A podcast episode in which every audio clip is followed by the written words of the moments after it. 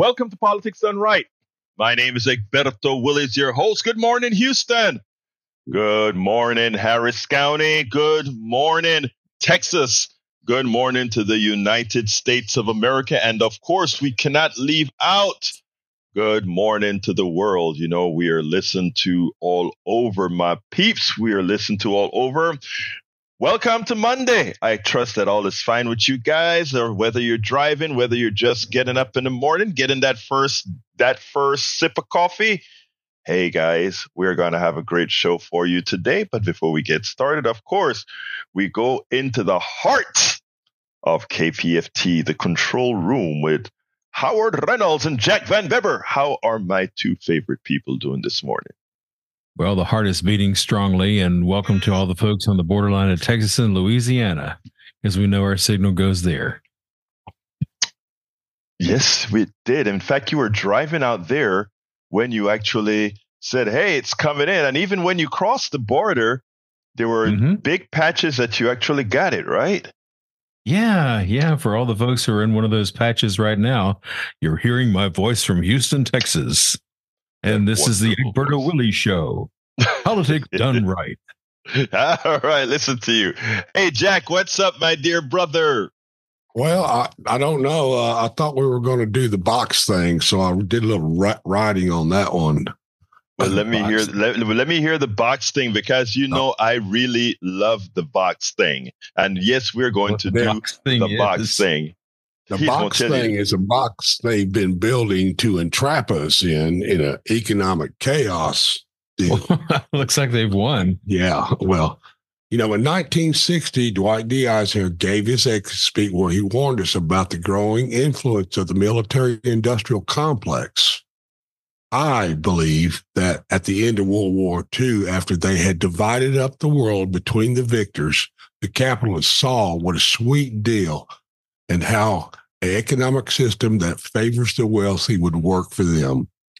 So they decided to bring it to the US. They've been building an economic box to trap the people in, and it's built by big business, the corporate fascists, and the power they have over the politicians via the Supreme Court. Uh, no wonder they call it the big box stores. The big box stores. it's got to be what it is. Well, this is this is this is my my working theory of what's going on today, and uh, look, you're right. You know, it's you know ever since uh, Eisenhower, they've been little by little doing things, deregulating things for business. Uh, you know, uh, basically making dirty deals in other countries and holding their countries hostage. And it's just not right. And it just keeps getting worse and worse. They're robbing us blind, Jack. Yes. You know, when Reagan came in, uh, the, the neocons came in and they started right in on tearing tearing down the regulations for business. And now big business is so strong. Yes. I don't even know if we can jerk back on them anymore. Yes, we can. Yes, we can. And that's why I love when you talk about uh, actually, on on Friday, you had mentioned about the crack, the tear in the box. I don't remember you called it a crack or a tear or open in the box. I don't remember how you said it, but, you know, the, I had the lid is closing. The lid is closing at this time, and we better do something about it. Exactly. And you know something? I am glad. First of all, I'm glad that uh, I think it, uh, Howard just said something to the effect you know, are you that they're closing it in such a manner that we can't open it? To which I said, mm-hmm. yeah, they're closing it. But you know what? Uh, this morning, uh, Howard and Jack, I saw this article.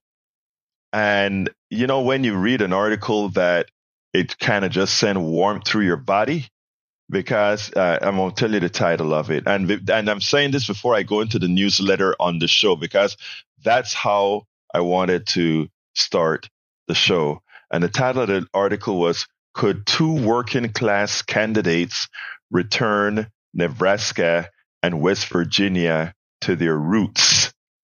And I don't know, all, all of you remember West Virginia, who was uh, who was this state that was a very democratic state, and I'm I'm not even one caring about it being democratic per se, being in party, but it was a working class state. It was a state that that you know people worked hard. A lot of times they were taken taken advantage of, but they worked hard and they you know you could you could get them to vote on your values. And then the other state is Nebraska, right? Nebraska, another hard uh, working state. And these guys are fully, firmly in control of the Reds, right?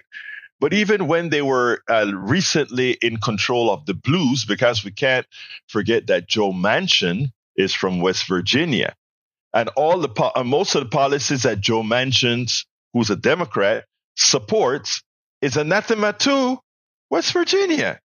In other words, all the things that West Virginians need. That's why a couple a couple shows ago, I asked all of you to watch the poorest nation, the poorest part of the United States. It's a documentary with this guy who drove into West Virginia, and you see that documentary, you can't help but sympathize with these people and understand what they're going through, and get upset at Democrats for not going into these areas and talking to the people, which makes them that many times, I'm saying all the times, many times, that East East Coast and West Coast party that to some of these people, even though we know it's not so for progressive Democrats, for most of these people, they're just flyover states that nobody respects, nobody cares about, and we're living through the results of that.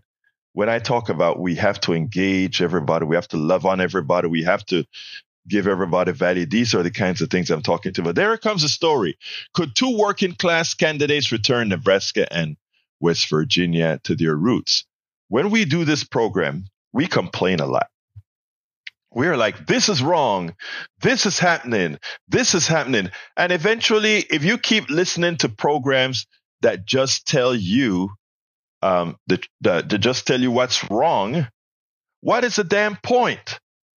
If you can't come out and say, these are all the things that are wrong, but that box that Jack Van uh, Barber, Jack Van Beber, I was saying Jack Van Barber, forgive me, sir, that Jack Van Beber is talking about, we can't let it close. In fact, we got to bust it wide open and we still can bust it wide open.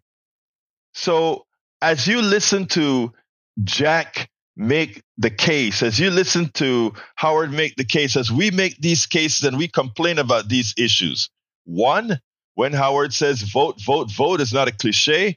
It's something that we got to do, but we got to vote correctly. We have to vote for the right people.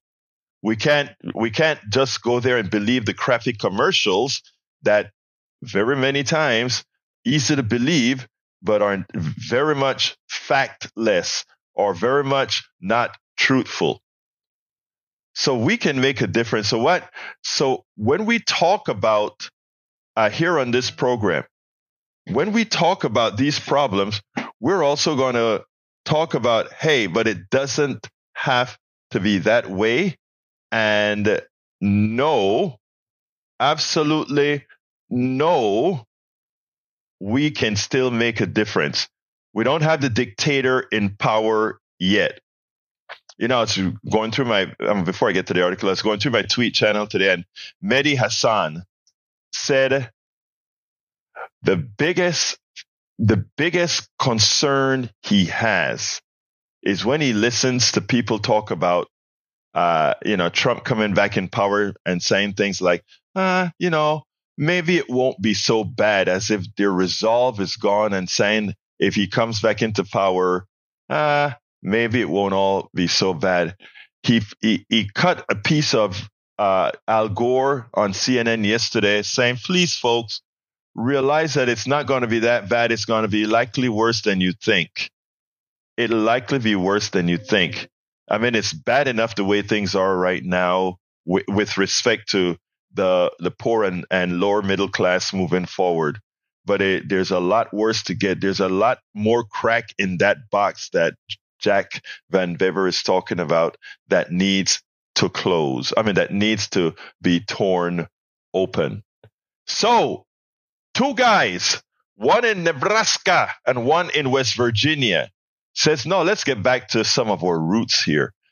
And it goes like this the article. The major parties on Capitol Hill like to boast about how much more representative their congressional delegations have become in recent years. But that's only in the most discussed categories of diversity, race, age, gender, ethnicity, and sexual orientation. Working class Americans rarely end up in the halls of Congress. Fewer than 2% of Congress members had working class jobs at the end of at the end at the time they were elected. And let me remind you of this group in Congress known as the Squad. Progressives, the Squad. Look at where Summer Lee is from. Look at where AOC is from. Look at where Ayanna Pressley is from. Look at where uh, Jamal Bo- uh, Bo- Bowden is from. Look at where Cori Bush is from. Somebody who slept in her car and was homeless. Uh, AOC, who once also was in dire straits as she uh, uh, did that. We look at Rashida Tlaib, Ilhan Omar, working class folks that understand the people, the biggest fear in the Congress. People that have been getting the attack from the plutocracy because they fear the working class growing up. Uh, Krystal Ball was supporting a West Virginian a few years ago. I met her in at a conference, uh, Netroots conference in, uh, I think at that time it was uh, I think it was Rhode Island uh, that that that the conference was at, and working class, and he came close to defeating the person that ran against Manchin, the young woman that ran against Manchin, that came close to making a difference. The people, the the the people are are are starting, folks, to make a difference. The people are starting to make a difference, and they can. Ah, Yes, and they can. I need to open that screener. I'm sorry about that, guys. Uh, the people can make a difference. So, two working class candidates hope to improve those numbers next year. And notice who I called out thus far. By winning U.S. Senate seats in Nebraska and West Virginia, states currently represented by anti labor politicians, but which were once bastions of a more populist pro worker politics. So again, these were pro worker states, believed in unions and all these things. Then the Reds came into power.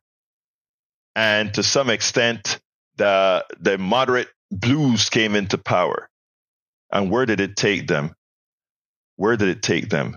They lost that power. In Nebraska, former bakery workers leader Dan Osborn is challenging two term Republican Deb Fischer, and he leads in a poll commissioned by Nebraska Railroaders for Public Safety. So you know that the ads are going to come to slice him up in a minute. Osborn is a steam fitter from Omaha who helped lead a successful strike by 1,500 Kellogg workers. They shut down plants in four states for 11 weeks in 2021. In West Virginia, Zach Shrewsbury is also running for U.S. Senate. He's a military veteran, a community organizer, and the grandson of coal miners. Shrewsbury hopes to replace multimillionaire Joe Manchin by preventing Governor Jim Justice, a billionaire coal baron, from claiming the seat that corporate Democratic that corporate Democrat is vacating. And we can't forget that billionaire Jim Justice at one time used to be a popular Republic, I mean, Democrat in the state of West Virginia till he switched parties under Trump, uh, made a big issue out of it back in the 20, I think it was 2018 or something like that. Populist voices in their respective campaign launches last fall, both candidates sounded themes once familiar to voters in their home states in the heyday of progressive populism, but not heard much of lately. And they don't hear this populism neither from Democrats or Republicans. In fact, what you find is even Democrats are trying to shut down progressives. That's why here in Harris County, we have the posse that is really starting to reclaim what it is. Unfortunately, uh, the mayor's race, which we can kind of talk a little bit about uh, uh, later on, uh, had some big problems but we'll talk about that later.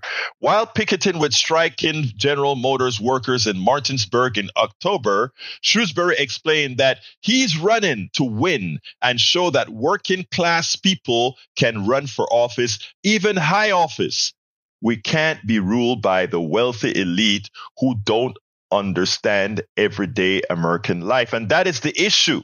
I talk about all that all of the times, not only within the Republican Party, but within the Democratic Party. Think about this election we just had in Houston. Let me stop this article and talk a little bit about the election in Houston from all the folks that are out here. This is reflected all over the country. The the amount of people that voted was horrendous. Okay, very anybody could have won the election based on the people that are running. But there's something that happened that I mentioned when we spoke on Thursday to Neil Aquino, two Thursdays in a row. We know Houston is a progressive city, a blue city, a city where it's very ethnically diverse. People, uh, uh, if you go to any place in Houston, you watch a flood in Houston in on these particular occasions, people's humanity usually shows up. Their progressivity usually shows up. I don't know if that's a word, but I said it. I don't know if that's a word, but it shows up.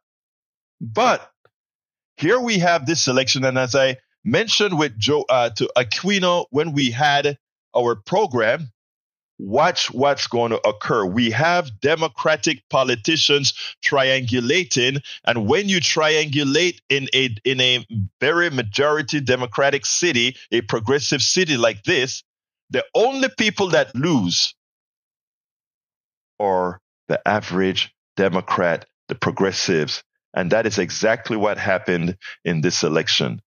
A Democratic city. Remember, single districts single member districts usually are made to kind of get folks in that area elected. So you can't gerrymander sing uh, you can you can't generate gerrymander at large seats, but you can gerrymander those little seats. So it wasn't too bad. The election wasn't too bad, even though it people didn't show up in those districts.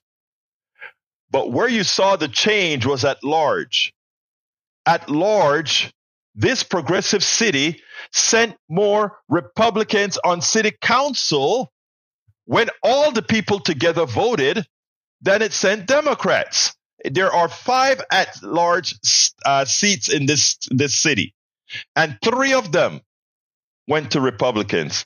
On that is completely, completely against what the city stands for. And you may say, well, why did that happen? Well, we had the Democrat on the top of the ticket uh, working specifically with Republicans, and the Democrats stayed their butts at home, and the ones who should be campaigning as if there was no tomorrow did not. And exactly what we said would happen happened. You won't see it announced that way. They're going to still tell you, well, the majority of city council is Democratic. but it's not nearly as democratic. It's not nearly as progressive as it should have been because those who should have worked to make sure that the people know that their voices were at stake, that they would have had a voice, didn't see it fit enough to get their people out to vote. They were complacent, they were lazy, and in effect, the Republicans who worked their butts off to win in a progressive city, and they won't tell you that they won, but I'm telling you right now, Houston is no longer, it's still a progressive city, nothing has changed. But Houston is now run by Republicans. You're going to say, but Whitmire is a Democrat. Look at the record. We've been talking about that and talking about that and talking about that. And, and we allowed a Democrat to triangulate. We allowed a Democrat to use Lee Atwater effects to demonize somebody, to bring out the carnality of many, to get somebody elected that when it comes to where the progressive nature of this city is supposed to be, will not.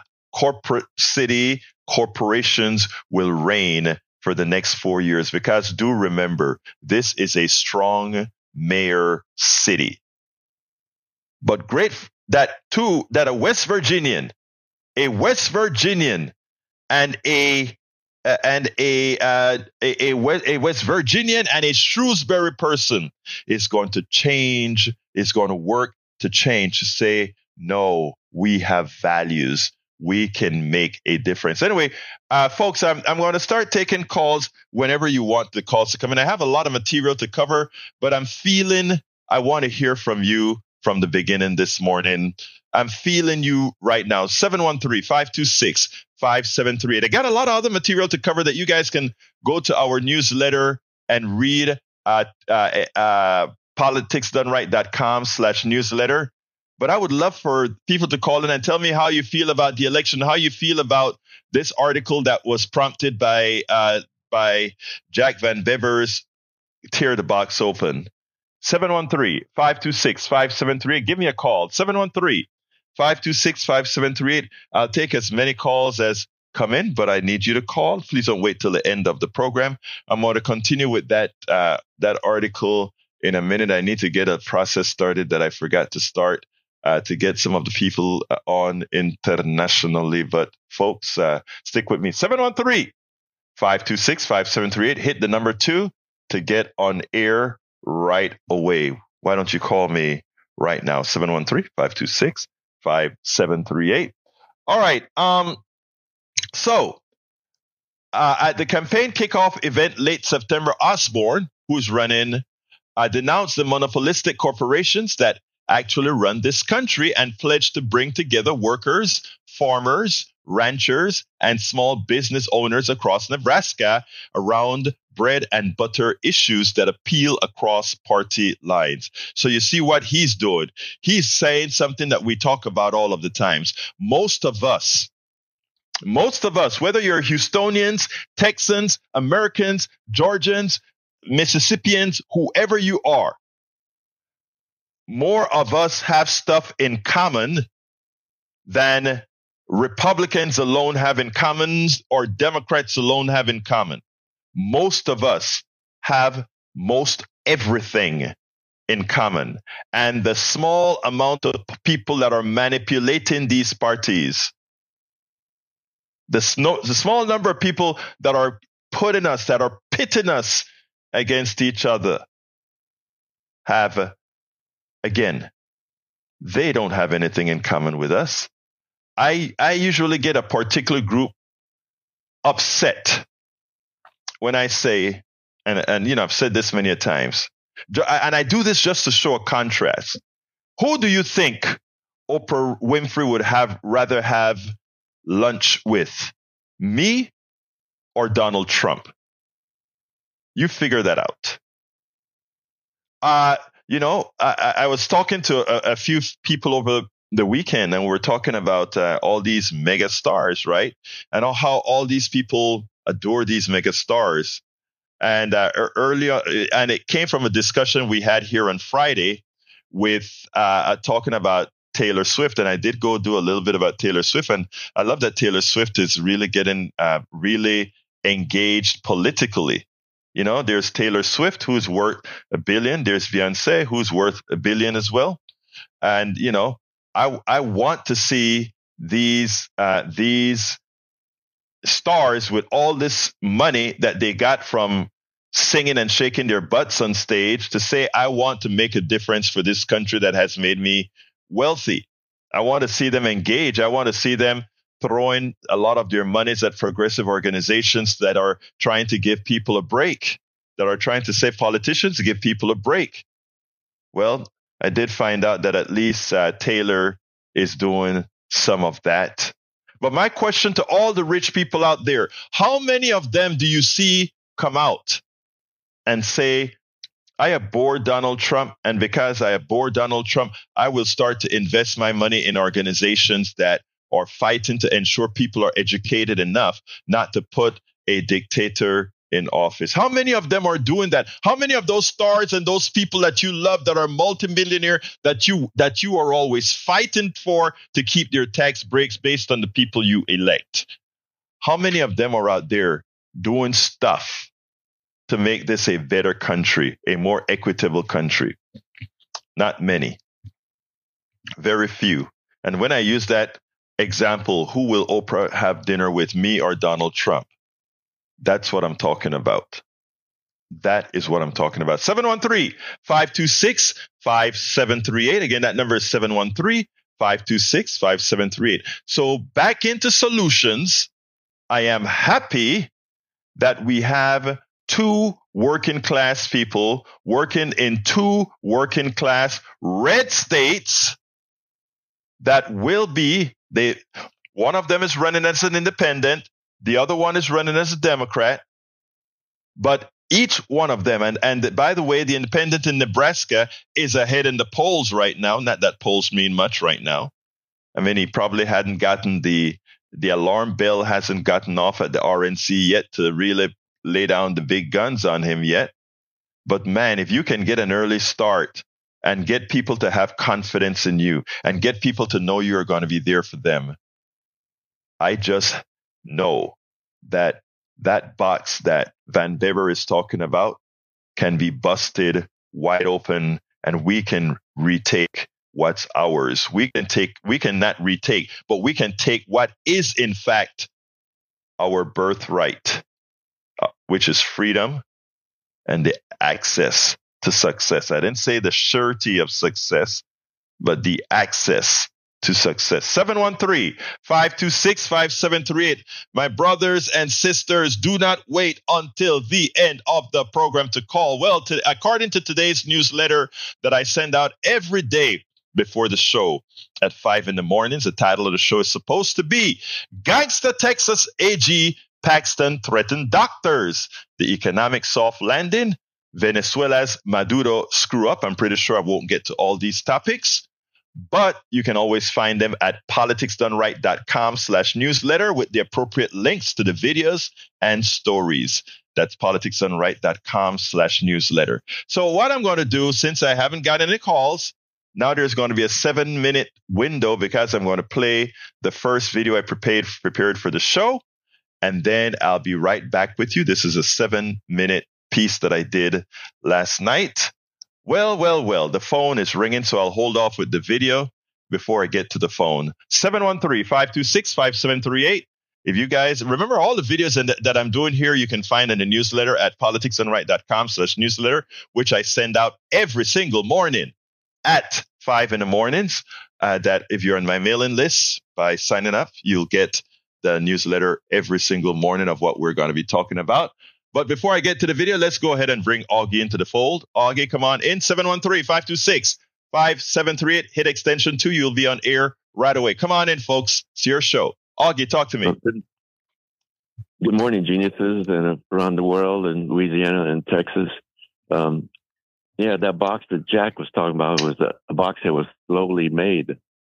In World War II, when FDR was running for his last term, a bunch of people came to his office, told him they weren't going to vote for him unless they made the one percenters pay the taxes. Mm-hmm. It was the workers that were paying taxes. It was the ones that were sacrificing the rubber and tin and everything else when they were sacrificing their nylons. But on top of that, besides taxes, they were also buying war bonds. And they realized the one percenters weren't contributing. So they told the, the socialists, the communists, and the union workers got together and the representatives told that FDR, we're not going to vote for you this next time unless you make them pay their taxes. So we got them together, the DuPonts and um, the, even the Bushes and uh, others, and told them, hey, guys, you got to pay taxes.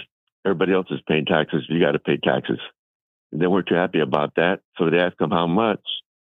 He said 100% after, and that sucked the air out of the room. he told me he was joking, and it was like more like ninety five percent. And so they reluctantly went along with it.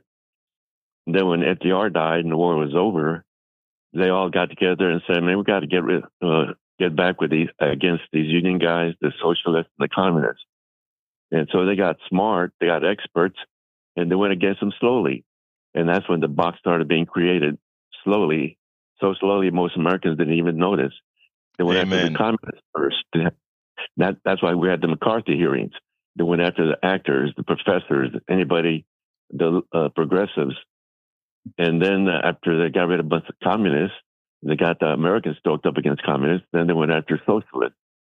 And uh, then they went after unions. And that's when unions started going down because the, the rich folks are smart. They hire real good people to attack. And uh, like one of your guys that calls in, I forget who it was, Manuel or Barry, uh, said they liked uh, these Republican politicians. They had cojones. No, they don't have cojones. They're barkers. They're attack dogs for the millionaires. And uh, they give them the scripts. They're lobbyists. Even write the laws that uh, we elect the representatives to write.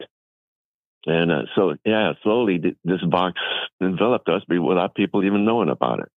Right. But, uh, I am glad. I am glad you reminded us about what occurred in the 20s, the 30s, and the 40s, because I mean, uh, you know, uh, as people started to realize that, I always talk to folks about why progressives are such under attack, because as progressive enlightened, right, as people started to under, you know, the biggest question, um, the biggest question, uh, Augie, that I've asked everybody to ask themselves every time you go into work Look around at your working brothers and sisters. Look around. Look around. That place doesn't exist without any of you. Whether you're in a coal mine, whether you're behind on a garbage truck, you know, when, let, let me tell you, Augie, I um and I repeat this all the time, but we always get new callers. But I'm an engineer by education, and I worked in corporate America for five years before I formed my own company, right? And it's easy to get a big head. You think you're educated and you go into corporate America and you're sitting at your office and you have a secretary that takes care of you and all. And it, it's easy for these kinds of things to blow up in your head and not and sit back, right? And then you sit back for a minute. And I remember when all these different things came to me, and and you start asking yourself the question. Uh, for me, one of the times that it started, and notice I said one of the times because it's many times it was riding, uh, driving through the hood one time, and my car broke down, and realized that the only that these guys came out and they knew what to do and they could help me, and I was a fish out of water. Right here it is. I couldn't do a damn thing, and they knew exactly what to do. And then I kind of per, I, I, I created started talk about you know somebody's worth if you put uh, by by how they can survive on their own, right? And what you find is the people best apt for survival. And I repeat, the people best apt for survival. So we're working class people, man. You know, and you must become a working class folks. I mean, uh, working class people are the ones who make things happen. So I tell everybody that's that's around here Look around. Those are the people that make this system go.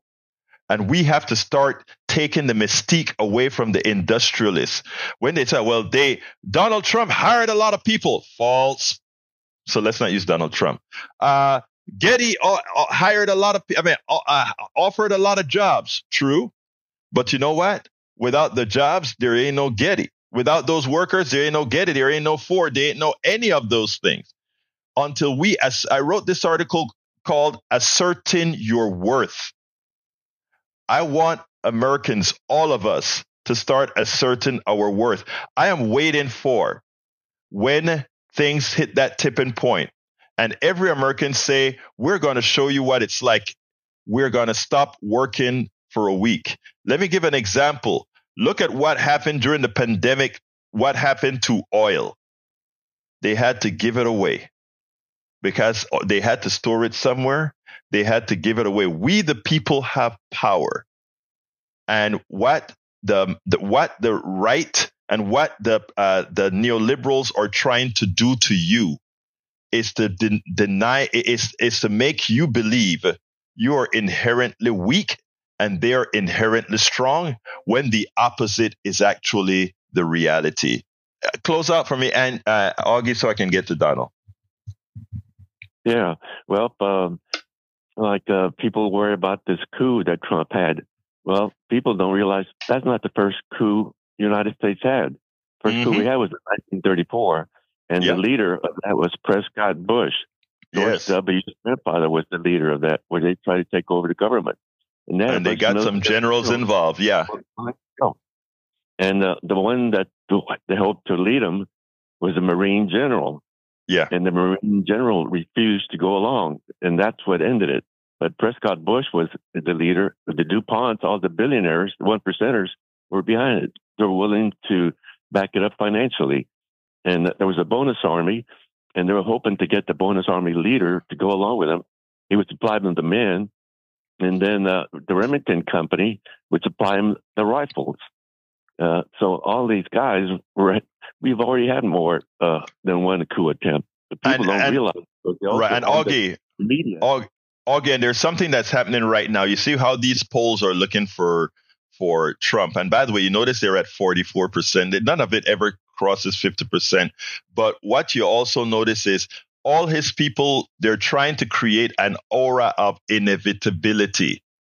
Because you create an aura of inevitability, then two things happen. Either you you still lose, but people think you were cheated because hey, we thought this is what it, things looked like, or you are you think it's inevitable, inevitable, and you just stay at home. And that is what we have to make sure doesn't occur. Augie, got to go to Donald. Give me a, a 10 second closer. Yeah, people, we got to be aware of what's going on uh, in 34 that they controlled the media and uh, told people that was a hoax, that they weren't trying to take coup. And they control the media now. And slowly that box came where they took over the media slowly. The truth didn't matter anymore. They could say whatever they wanted on the media. And that's what they're doing now. Augie, uh, thank you. We're gonna we're gonna tear that box open, Augie. We're gonna tear it open. Thank you, brother. Donald, come on in. 713-526-5738. Come on, people. Let me hear your voices. 713-526-5738. Come on in, Donald. Good morning, EW. How you doing? I am doing fine, my brother. Talk to me. Okay, The Dictator is written in 1940 by a little dude with a funny looking hat and a black mustache and a cane. And the thing is, that's when he all put that character on the altar to speak. And at the end of that black and white silent film is the first time he ever spoke. And I want you to listen to his speech that he said to the world. Now, he was worldwide famous because they didn't have sound, so they didn't have to translate it. But you watch how he was persecuted after that, minus a creator from the creation, and you can understand what the world will do to people. It'd be well, Charlie Chaplin. I'm sorry. I don't, uh, yeah. I don't know. I, I figured it was Charlie Chaplin you were talking Chaplin about. You could watch. Yes, sir. Okay, what's the name of the what? information? But the dictator. If you watch that speech and listen to that speech, that is what we need today. Okay, and, and you said it's called The Dictator. It's Charlie Chaplin in The Dictator. You don't want to look for that, baby. I better yes, write that down. Same yeah, time uh, period, 1940s. You got to look at it and see what's going on in the world, and then imagine that coming to light. Silent Thank you. speech and what All the right. impact was. That's it, I bud. am going. To, all right, thank, thank you, bro. Thank you, Donald. Okay, uh, we're kind of low on calls this time around. What happened, my friends? Am I too boring for you this morning? Well, I'm going to get rid of the board and I'm going to play the seven minute piece now. 713 526 5738. But here is a piece on Paxton and what he's doing to women. Remember, guys, you guys re elected this guy. Check this out elections have consequences. And as we continue to elect in the state of Texas troglodytes into office, people who care nothing about women, people who care nothing about humanity, this is what we get. I want you to listen to uh, this segment here on this woman in Texas who is pregnant with a baby that's not viable and what the Texas Attorney General Ken Paxton the criminal in charge of the law in Texas, what's his intent? Listen to this. Then we'll take it on the other side very intrusive government. And that was our colleague Rachel Maddow with a frightening prediction on the night the Supreme Court overturned Roe, stripping away the constitutional right to abortion access. She was right. In the years since, Republican led state governments have invented new and disturbingly intrusive ways to assert control over a woman's private medical decisions. And it's led to this. Texas resident Kate Cox, who is currently 20 weeks pregnant with a baby that will not survive, had to beg a judge today for a desperately necessary abortion in order to preserve her health, keep her baby from suffering, and to enable her to have children in the future. No, just let that sink in. A woman in a medical emergency had to beg a court for health care due to Texas's anti-abortion laws. And to be clear, it is in fact an emergency. Kate Cox's attorney noted in the hearing today, her health is so fragile that in the time since the case was filed on Tuesday and the hearing today, Kate had gone to the emergency room for a fourth time. The judge granted her request, noting on the verge of tears that, quote, the idea that Miss Cox wants desperately to be a parent and this law might cause her to lose that ability is shocking and would be a genuine miscarriage of justice. It remains to be seen if the state of Texas will fight the judge's order today, as they have every time court in that state has sided to protect women and their health and bodily autonomy. But in a statement today, Texas Attorney General Ken Paxton issued what can only be interpreted as a threat to Kate and to her doctors. Quote, the temporary restraining order granted by the Travis County District Judge reporting to allow an abortion to proceed will not insulate hospitals, doctors, or anyone else from civil and criminal liability for violating Texas's abortion laws. This includes first degree felony prosecutions and civil penalties of not less than $100,000 for each violation. The order does not enjoin actions brought by private citizens, nor does it prohibit a district or county attorney from enforcing Texas's pre-Roe abortion laws against Kate's doctor or anyone else. The temporary restraining order will expire long before the statute of limitations for violating Texas's abortion laws expires. That is the top lawyer in the state of Texas threatening a private citizen in a medical crisis, putting a bounty on the head of her doctors. So you can get a clear understanding of what that would mean for her. This is what Kate has said about the horror she is currently living through. Quote, it is not a matter of if I will have to say goodbye, but when. I do not want to continue the pain and suffering that has plagued this pregnancy. I do not want to put my body through the risks of continuing this pregnancy. I do not want to continue until my baby dies in my belly or I have to deliver a stillborn baby or one where life will be measured in hours or days full of medical tubes and machinery. I do not want my baby to arrive in this world only to watch her suffer a heart attack or suffocation.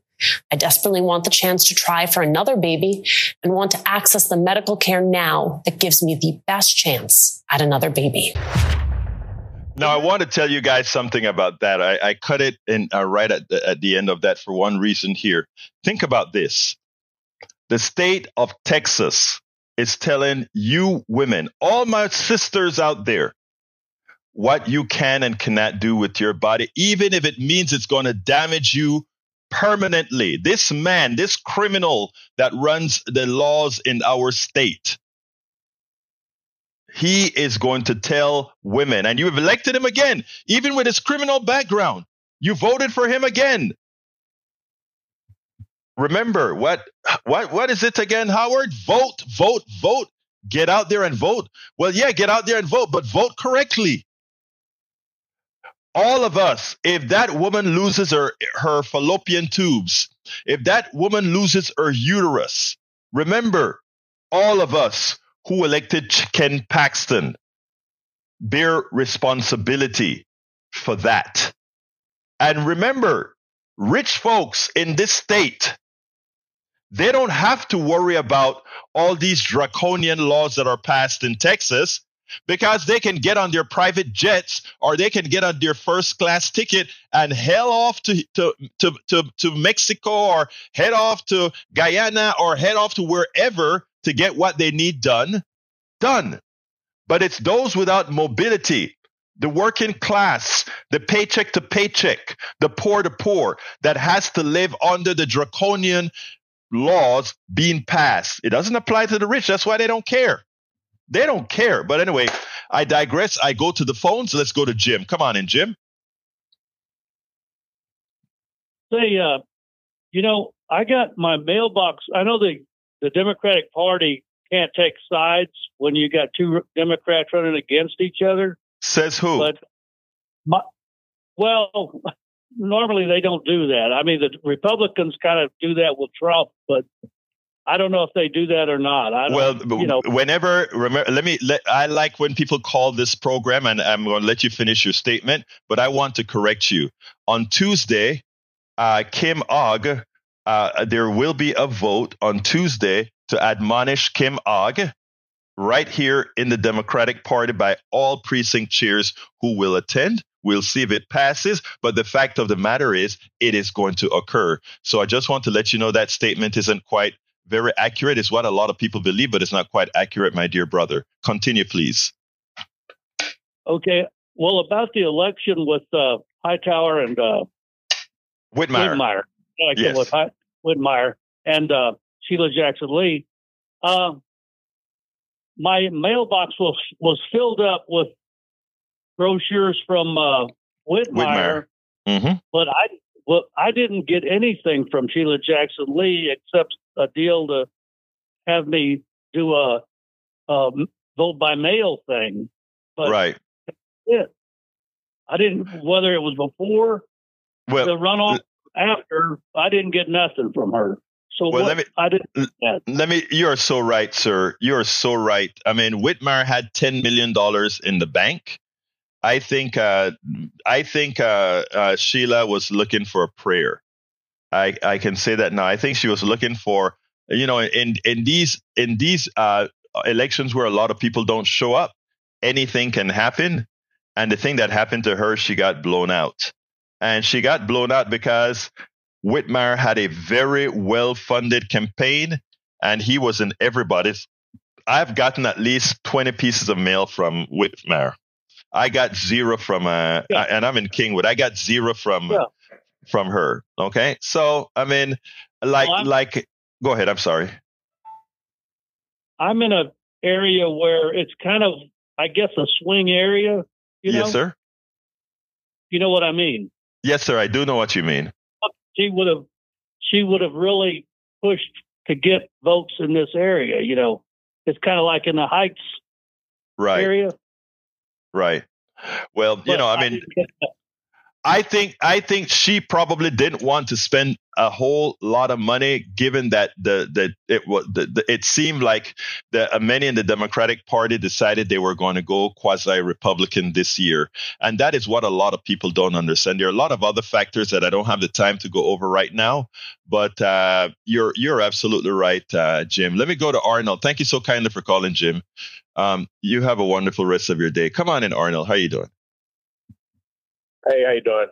I'm doing Uh, fine. Talk to me. So, yeah, uh, I mean, uh, quick few things. Uh, the uh, as far as Sheila Jackson Lee and and and and and Mayor uh, Whitmire. mayor, yeah, Whitmire. Uh, he he. Uh, I, I I honestly, uh, yeah, Sheila uh, Jackson Lee. She didn't have any ground game at all. It was it was it was non-existent. I, I didn't get any uh, mailers and tons for Whitmire as well. Uh, it was very unfortunate. Uh, I mean, look at the district that he comes from as well. Uh, you know, a bunch of refineries and whatnot. So, you know, that's where a lot of his money is coming from.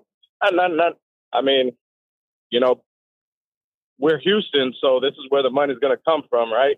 Uh, that Right. And, and, and medical and and uh, and and hospitals and, and and all that. So that that that's what we got in Houston, and unfortunately, and that's and and then unfortunately the turnout. Uh, the turnout wasn't there at all either. I mean, Houston, we we we got to do a better job of that. You know, that was uh that was a horrible turnout that we had as, as Yeah. Houstonians, right? Uh, well, we got to we got to solve that problem, uh, Arnold. But anyway, give me your point, my dear brother, so I can get to Emmanuel. Well, uh, apologize, man. Uh, so when you were talking about the whole, uh, uh, or when you had that little deal with the abortion thing, uh, Yes. and, and what's going on with this lady in the state, uh, real quick, uh, back in, of course, 1999, you know what happened? Columbine, the the laws uh, after that, 2000 were zero tolerance of any type of weapon in school, and so year 2000 came. I was in school, had a little small knife. I was cutting some cardboard in the lunchroom, not thinking anything about it, right? Mm-hmm. I get expelled. I get expelled because of that policy, you know, and and that just kind of comes to show these laws that uh, man these these men create. Uh, and know, the it's gonna- consequence. Hey, Arnold, Arnold, let me let me interrupt you here because I think I get the gist of your discussion, and I need to go to other person. But I want to I want to give honor Yeah, to what you're go. saying. No, no, no. Wait, I want to give honor to something that you said that is so important. You had a pocket knife. You're cutting an apple. And because of the Texas laws, that changed your entire trajectory. Now you have uh, something on your record that said you had a knife. Nothing negative that you intent or anything, but because of how the laws are written, you are forever scarred for something that has happened. Am I correct in the way I stated that? Oh yeah, absolutely. Okay, Um, good. Arnold, we'll finish. Arnold, call me back earlier the next time, please, so that we can have a longer conversation. Thank you, brother. Let's go to All right. Emmanuel. Emmanuel, come on in. Hey, good morning, hermano. How are you? Buenos días, mi hermano panameño favorito. Talk to me. Hey, listen, the the, the mayoral race, I've started it. Mhm. It was it was it was very clear, very clear, and I believe I called in several weeks ago and I told you that this guy with Maya been working the grounds Right. long time. Yes. Long time. And not that he had $10 million in the bank to spend on campaign. He was working the ground very long time. And I told you the last time I spoke to you that the first time I heard of him was in Third Ward. Right. Right. Third Ward What- when I heard Right. of with Mike Right. from, from African American people. Right. So it's not that he had ten million dollars to beat her. She's a good person and she meant well. Just that Democrats in Houston fall asleep for Right. long Well, time. Hermano, let me just say that the, you can have a great ground game under two circumstances. And as a political activist, I can tell you, I'm out there on the ground a whole lot. Many times I'm in the Latino community using, you know, the- you tú sabes por qué out there uh, trying to get people to come out and vote. But here, here is the here is the thing, right? Uh, money, a, a ground game requires one of two things: that you're so popular that you have a lot of people who want to work for you. That is how Bernie Sanders started it before he started collecting all that two dollars and ninety nine cents or twenty seven or two dollars and seventy two dollars and seventy cents. I mean, he had the grassroots who fell in love with him and were willing to go out and work no matter what without pay, whatever what. Likewise, Obama, when Obama just started and he put his book out there and he had the students wanting to go out there and work for him. Now, Sheila Jackson is a is an old stalwart that's been around for a long time. That in many ways, uh, even though she hasn't lost her way with her particular uh, insular community, uh, has not generated the kind of uh, passion for a, a, a, a, a grassroots that can be free. When I say free, mean that people want to work for you. In the case of uh, in the case of Whitmire, he didn't have to have people want to work for him. He could pay people to work for him, and that's what he did. So that's why you saw that big ground game from Whitmire, and that's why you didn't see a big ground game from a Sheila Jackson Lee. Continue, my brother. But, uh, and and to me, I've noticed a long time that rumors of bad behavior are faster than fire. Yes, They're more faster than fire. but Yes. let me. Yes. some some I, I want to, hermano, hermano. I'm sorry to interrupt you guys. I got to go to Brian, but I want to put something in people's ears right now that, based on what you just said, rumors can move fast, no doubt about it. But in a society that isn't not yet you know, I don't like, I'm not a, a, you know how I feel about race. Everybody knows I don't believe in race, but we are in a racialized society.